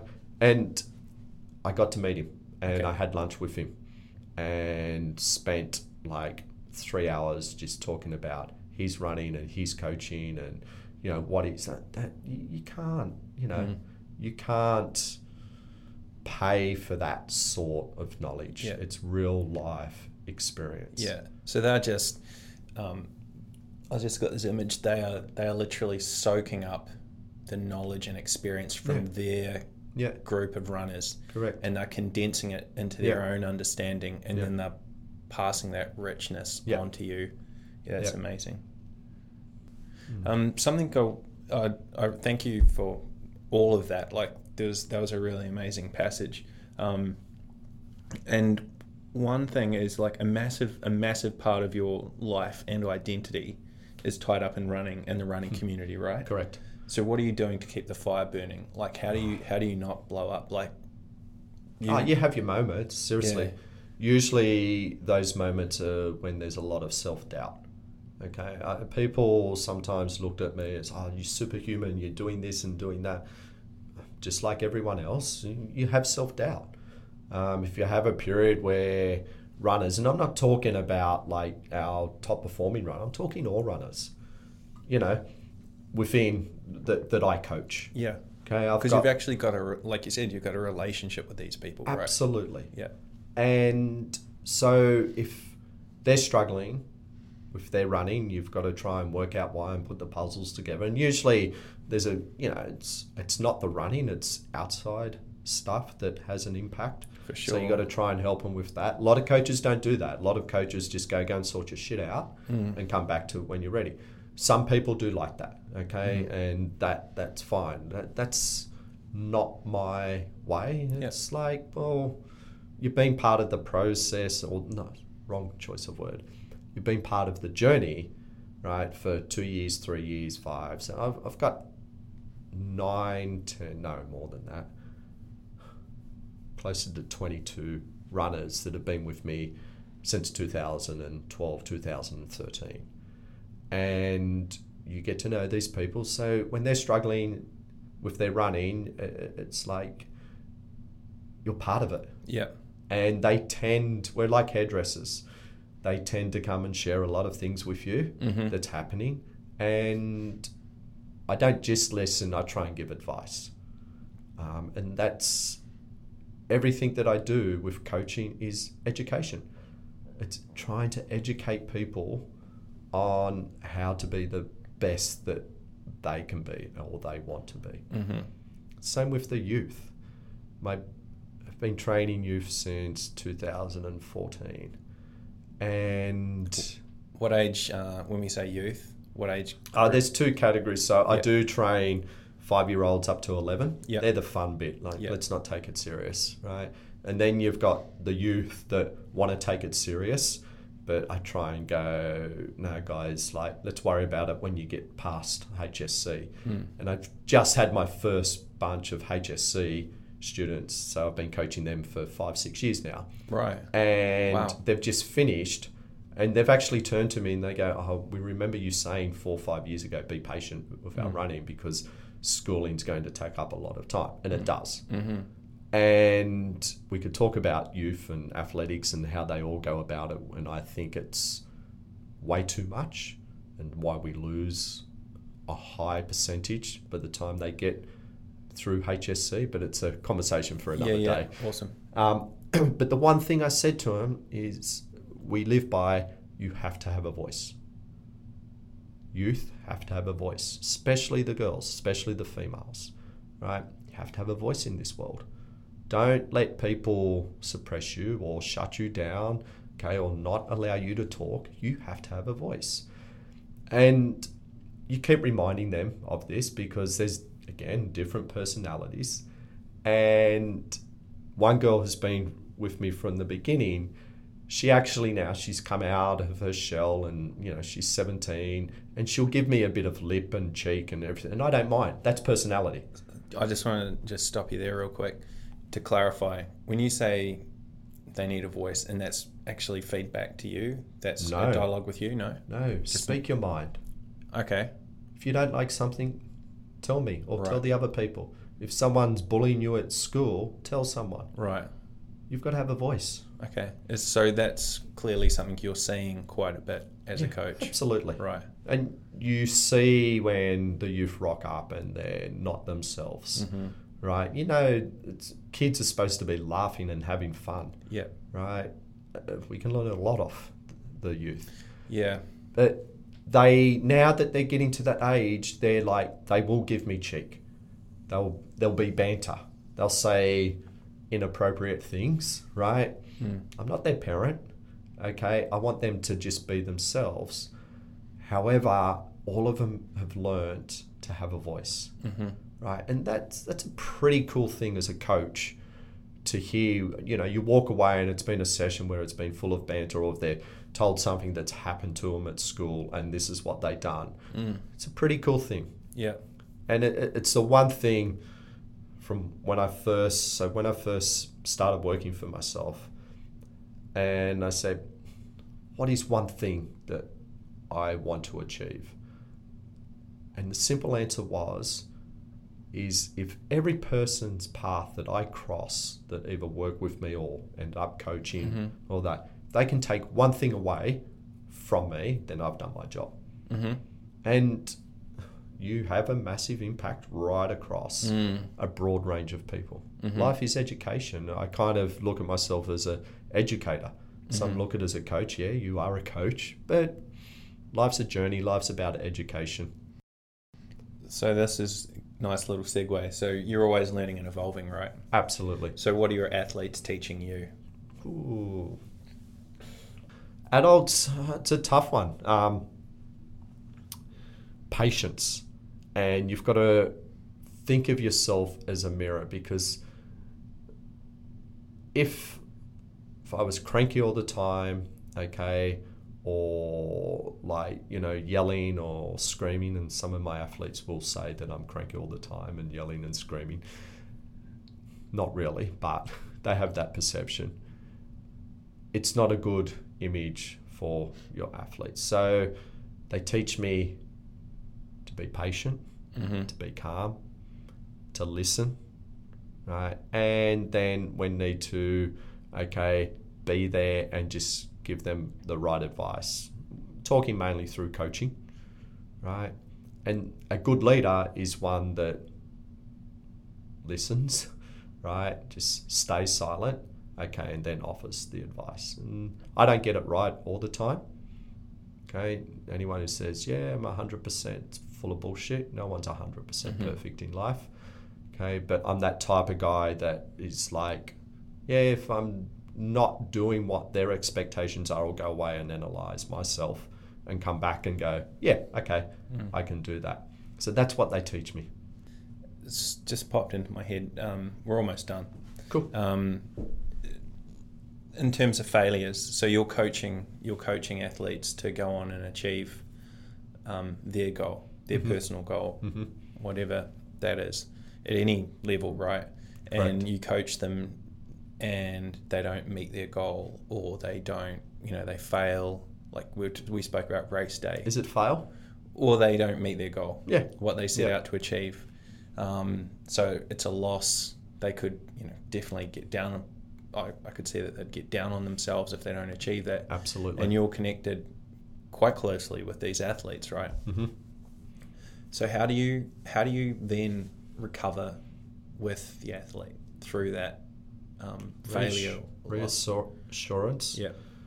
acknowledgement, okay, and keep reminding them that that race is not a reflection of their ability.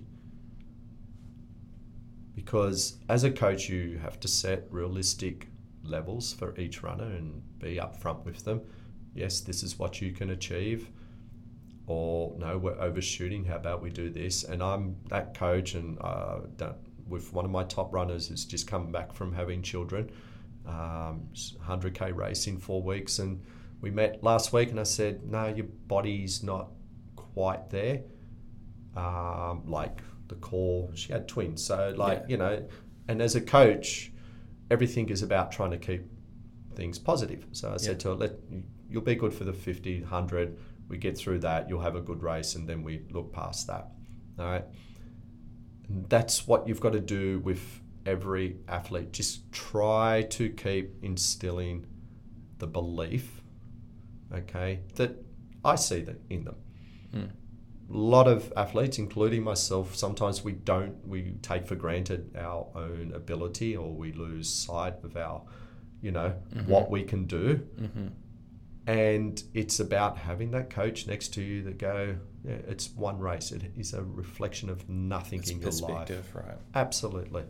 And you've just got to be there for the coach. It's like that as the coach, the arm around the shoulder, okay, acknowledge, obviously, and then, you know, just work. Some it hits harder. Um, and, you know, I've got runners that, male and female, that the mental battles are hard for them. And as a coach, it can sometimes it does get frustrating because you don't seem to be making ground, but then something will happen and you'll go, right, Yeah. you're actually progressing. It's it's awesome. Yeah.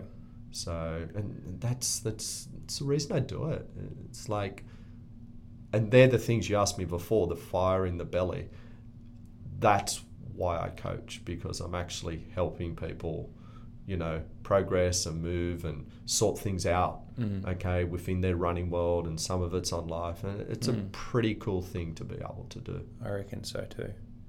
Um, what's your strength as a coach? I Or what do you believe your strength is as a coach? Um, at the end of the day, I just want the best for them. Uh, it's not, I'm not driven by success. Some people think having runners that achieve Olympic level, okay, or winning races, okay, is the highlight of a coach's career. They're added bonuses there's not many coaches in the world that can, you know, put their hand up and say, I've got all of these runners that have reached Olympic level. There's probably you know, a dozen.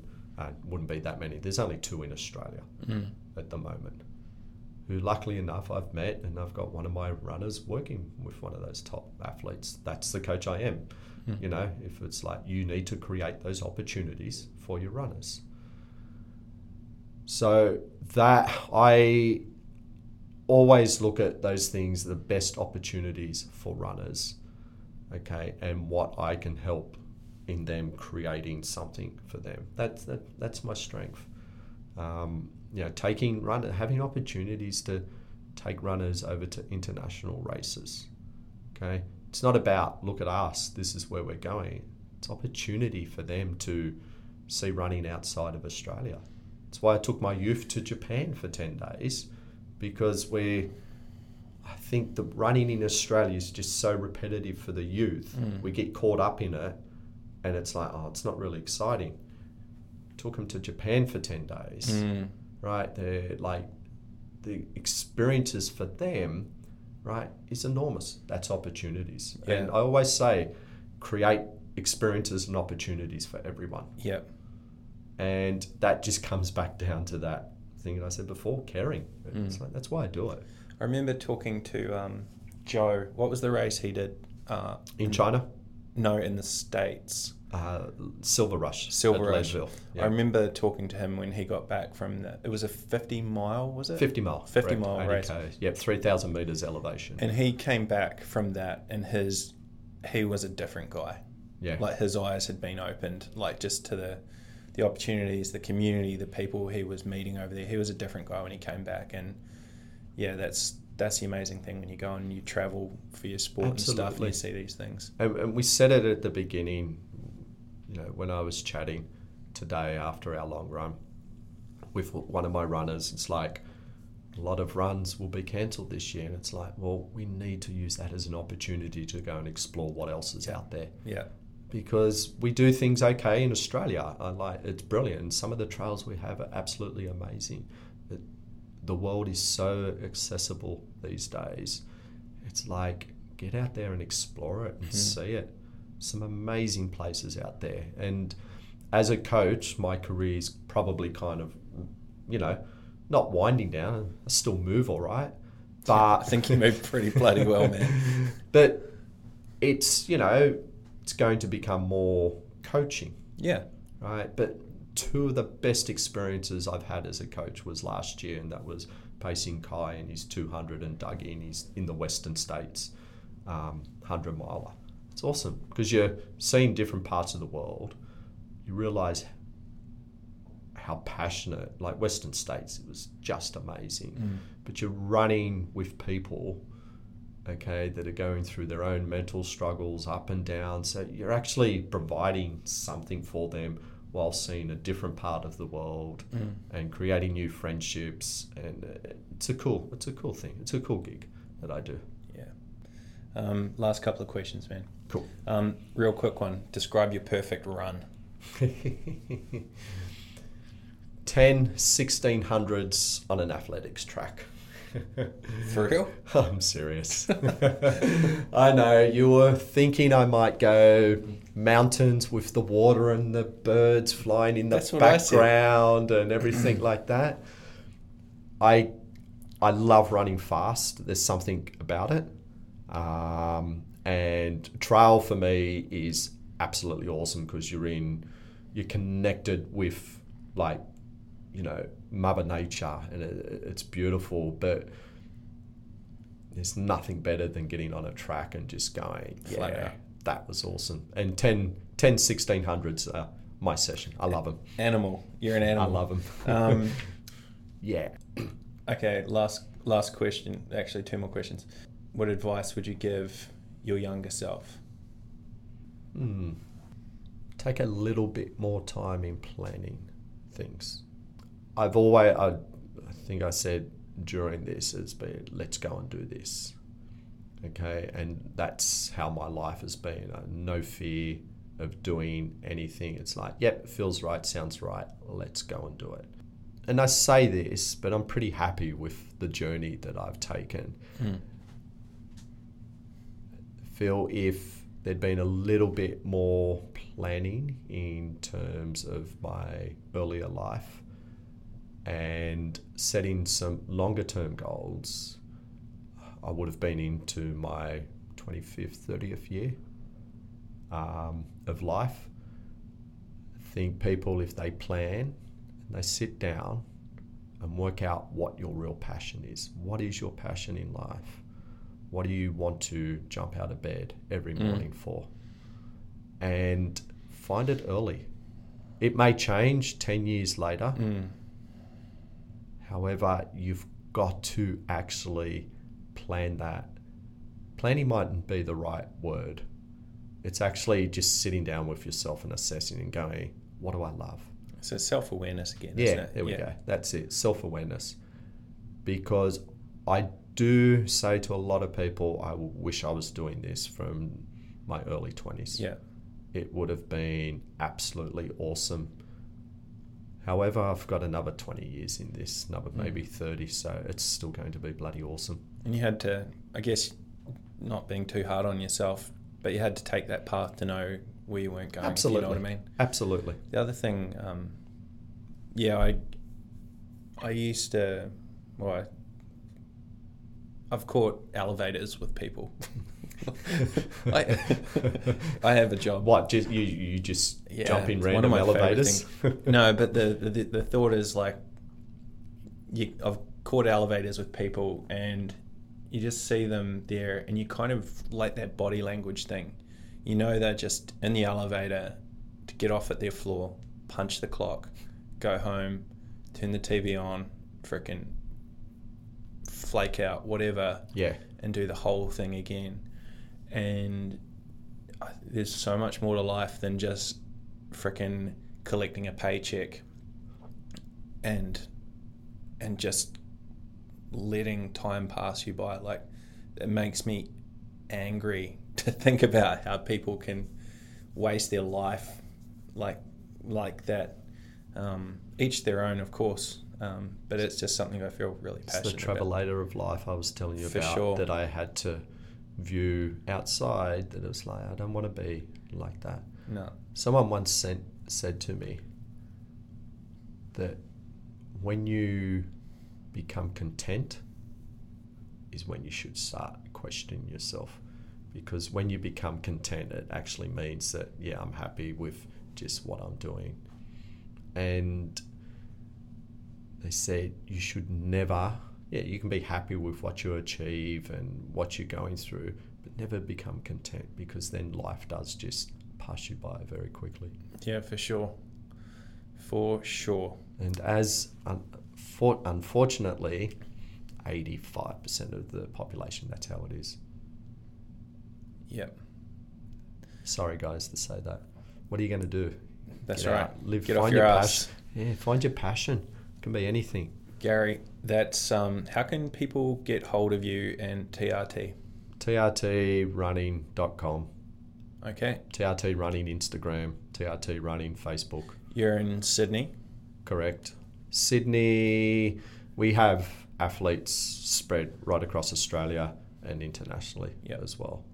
Do you, uh, for people that can't get to Sydney, do you do um, coaching remotely or anything Absolutely. like that? Yep. Yes. Wicked. Um, thank you so much No, for your time. thank you for having me on. It's been As- um, it's been massive. There were some moments there where I could really see you were really passionate about what you were talking about, and I could feel that. And um, yeah, you brought amazing energy. thank you. And um, I look forward to being able to go out for a run with you real soon. Absolutely. And um, I'll be back. Good. That's what I like to hear. Yeah, hundred percent. I'll be there. Thanks, Az. Awesome. And thank you, audience. Thank you. See you. Bye.